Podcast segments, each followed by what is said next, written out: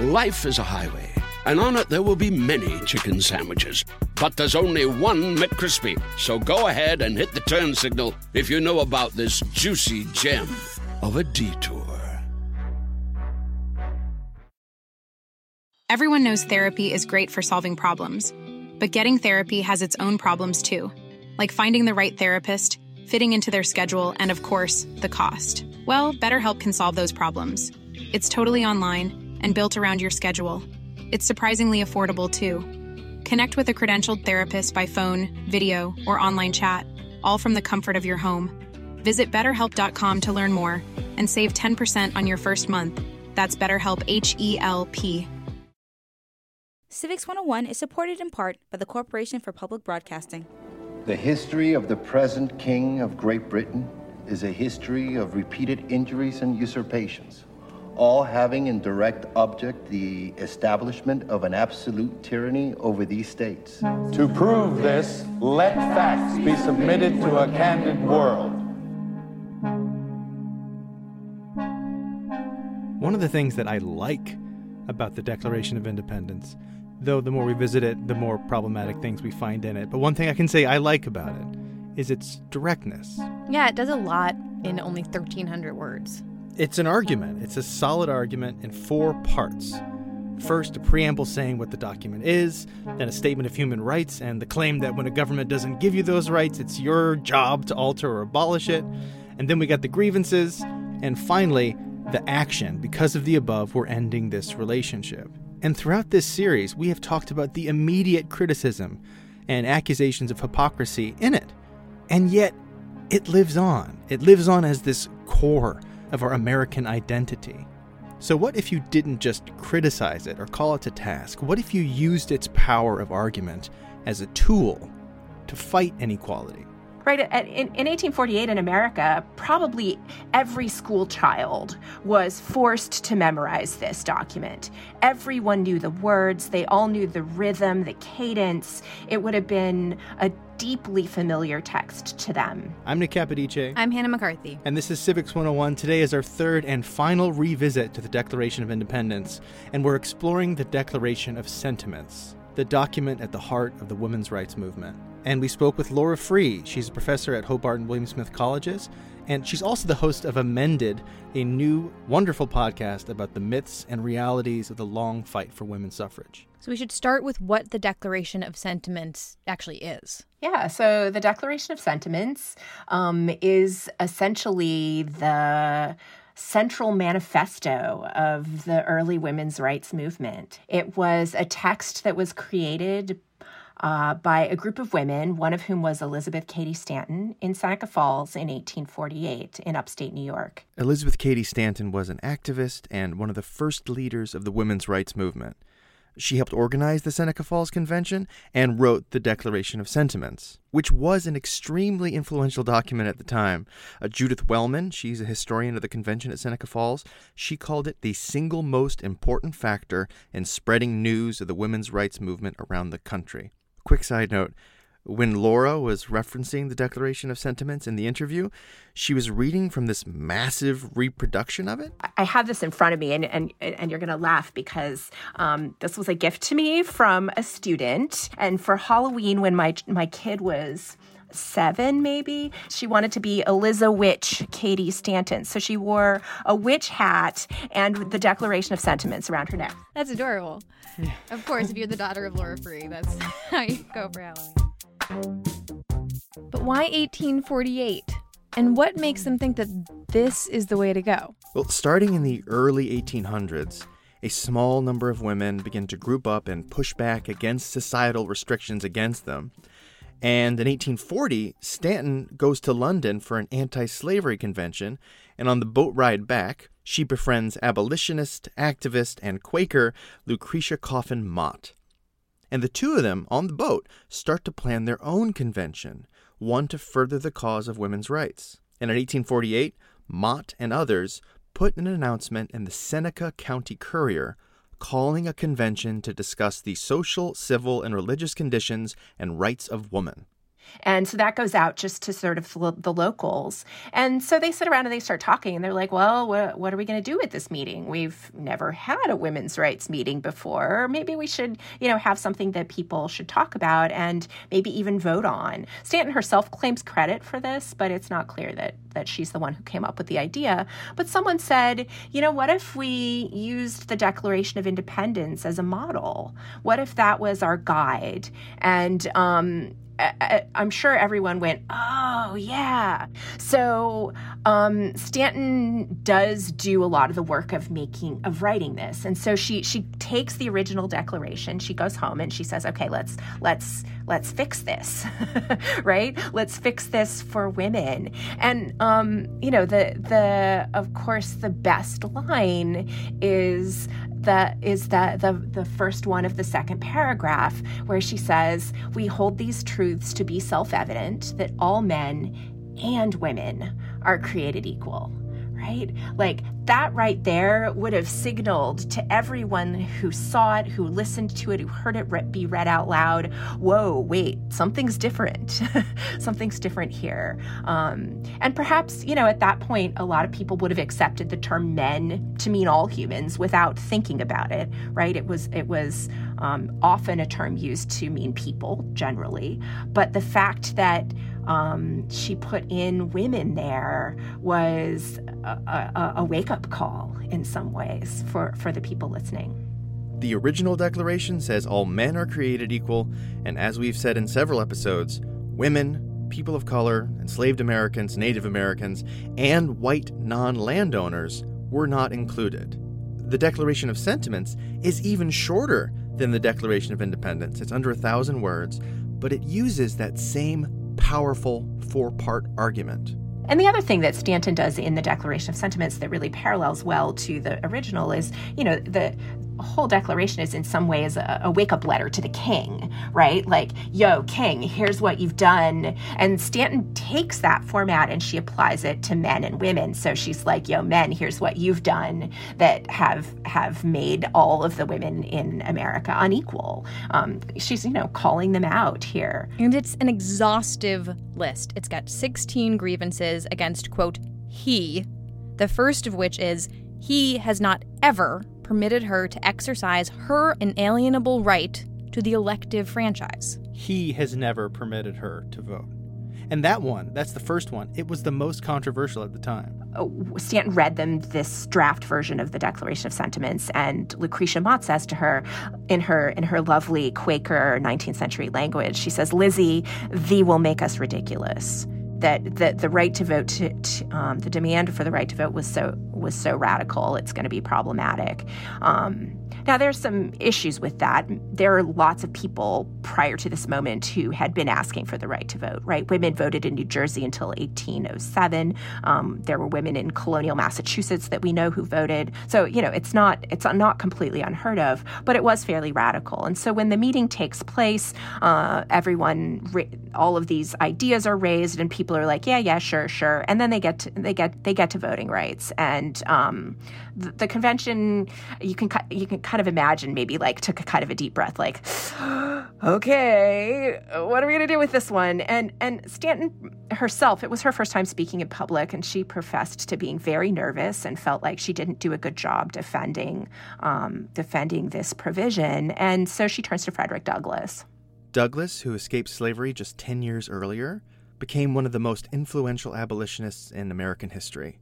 He gave speeches around the world advocating for equality and ending slavery, and he attended the convention in Seneca Falls. He says something along the lines of um, without the ballot, none of these other changes are going to be possible because women have to have sufficient power to make these other things stick essentially and that the vote is is the way to do that I find it really interesting that the question of getting women the right to vote was the most controversial because there are some grievances in there that are quite advanced for the time. Yeah, the Declaration asks for equal pay for equal work for women, right? You know, something that still is not achieved in America today. I mean, equal pay. Women only earned the right to sue their employers for unequal pay in 2010. Yeah, and, and another grievance Stanton accuses men of playing God. You know, the language she used, she says, he has usurped the prerogative of Jehovah himself, claiming it as his right to assign for her a sphere of action when that belongs to her conscience and her God. So basically, she's saying men put themselves above God by trying to tell women what they can and can't do. And so, in some ways, she's using religion to indict men further for their bad behavior. So it's not just that men tell women what to do, men are trying to take over and become God. And so that I think gives it a degree of, of power for her listeners or her, her, her listeners, her readers, or whoever would see this. Um, they would they would they maybe would resonate with that and say, "Wow, nobody should get in between somebody and God." Oh, that's so interesting because that's that's kind of the the best bit of the Magna Carta, right? That no one is above God or the law, not even the rulers, not even kings. All right, give me just one more grievance. Oh, you got it. Here's one. He closes against her all the avenues to wealth and distinction, which he considers most honorable to himself. As a teacher of theology, medicine, or the law, she is not known. Women couldn't become doctors or lawyers. No, they weren't permitted to attend medical school or law school. The first woman lawyer, Arabella Mansfield, was admitted to the Iowa bar in 1869. Life is a highway, and on it there will be many chicken sandwiches. But there's only one McCrispy. So go ahead and hit the turn signal if you know about this juicy gem of a detour. Hey there, everyone. Hey, folks. The whole Civics 101 team is here in DC for a week. That's why you hear cars and stuff whizzing by. Uh, we are in the district to talk to the people that we talk about on a daily basis. And a lot of those people work in the executive branch. That is the largest employer in the world. And a lot of those people work in the civil service, where, after the assassination of James Garfield, it's a long story, they take an exam to make sure that they are the right person for their job. But if you run a business and you're not the federal government, the best way to search for a candidate isn't to search at all, but to match instead with Indeed. 93% of employers agree Indeed delivers the highest quality matches compared to other job sites. 23 hires are made on Indeed every minute, and their matching engine is constantly learning from your preferences, so the more you use it, the better it gets. And listeners of this show will get a $75 sponsored job credit to get your jobs more visibility at Indeed.com slash civics. Just go to Indeed.com slash civics right now to support our show by saying you heard about Indeed on this podcast. Indeed.com slash civics. Terms and conditions apply. You need to hire? You need Indeed. After the end of a good fight, you deserve an ice cold reward. Modelo, you put in the hours, the energy, the tough labor, because you know the bigger the fight, the better the reward. Modelo, the mark of a fighter. Drink responsibly. Beer imported by Crown Imports Chicago, Illinois. Jeez. All right, so th- there is one grievance I do think that we need to address.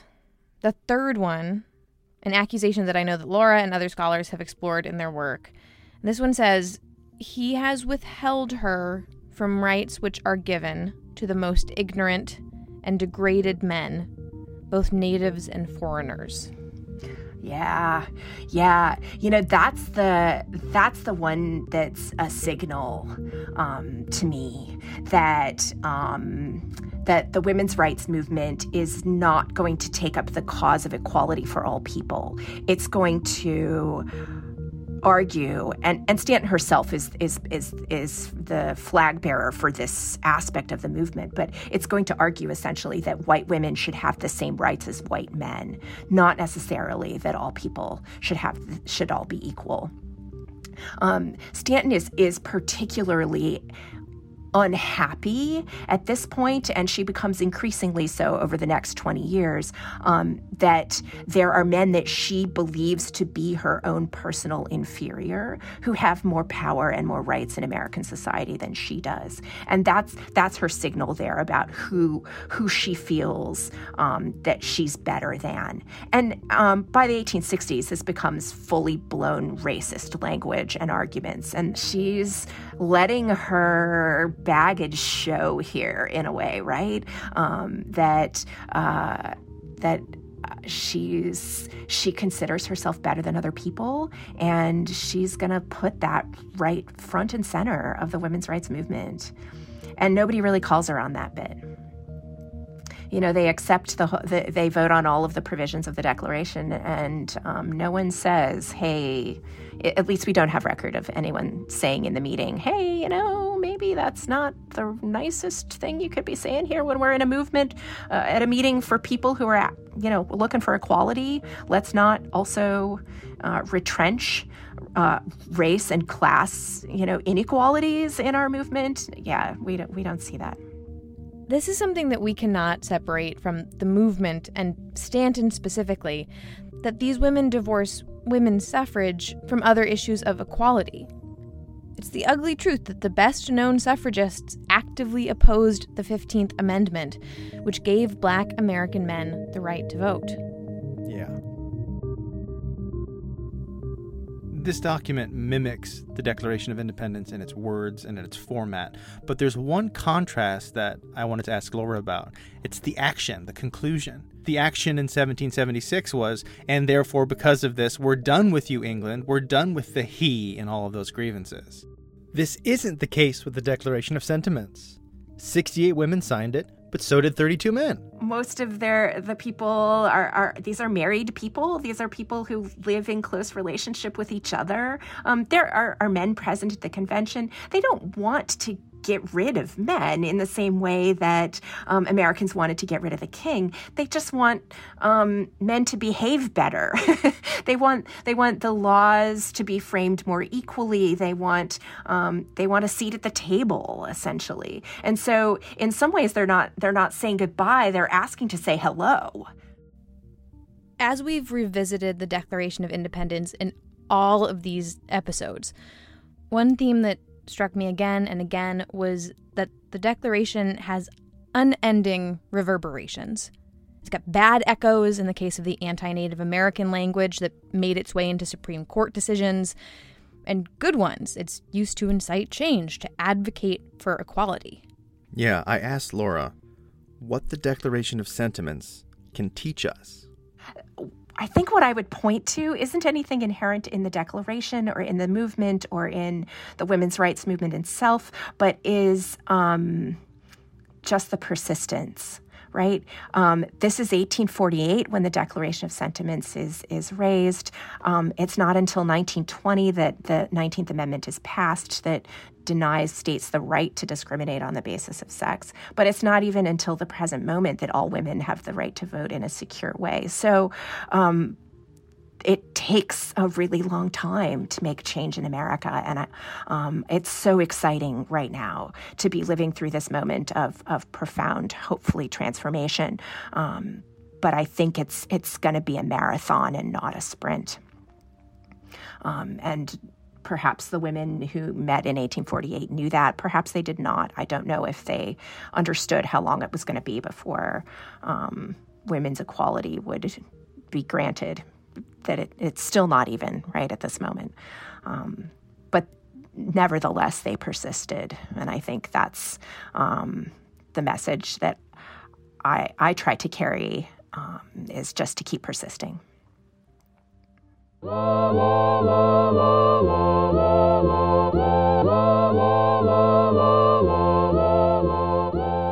that is a wrap, folks, on the Declaration of Sentiments, as well as our whole series on revisiting the Declaration. A new Civics episode will be out soon. Today's episode is produced by me, Nick Capodice, with you, Hannah McCarthy, and help from Jacqui Fulton.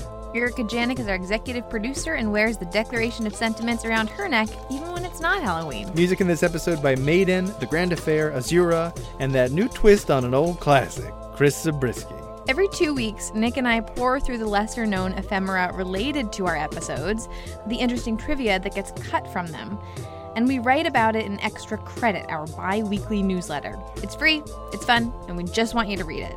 If you're interested, check it out at our website, civics101podcast.org. There's a big old button you can click on right there. Civics 101 is supported in part by the Corporation for Public Broadcasting and is a production of NHPR, New Hampshire Public Radio.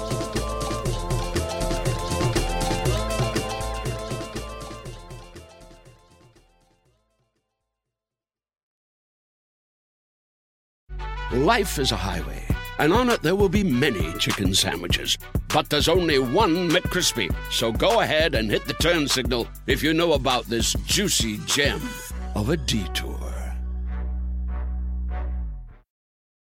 Here you are, BPM's high, sweat dripping, body moving, tongue panting. You're working hard, real hard, and you're thirsty. You need vitamins, nutrients for peak performance and energy. And your plants do too. Aw, I mean, just look at the little guy. Water soluble plant food from Miracle-Gro is full of essential nutrients. Just a little scoop into your watering can, and boom, instant feeding and bigger, more beautiful plants. It's kind of like a sports drink for your plants. You may have to suffer from heat, but your plants do not.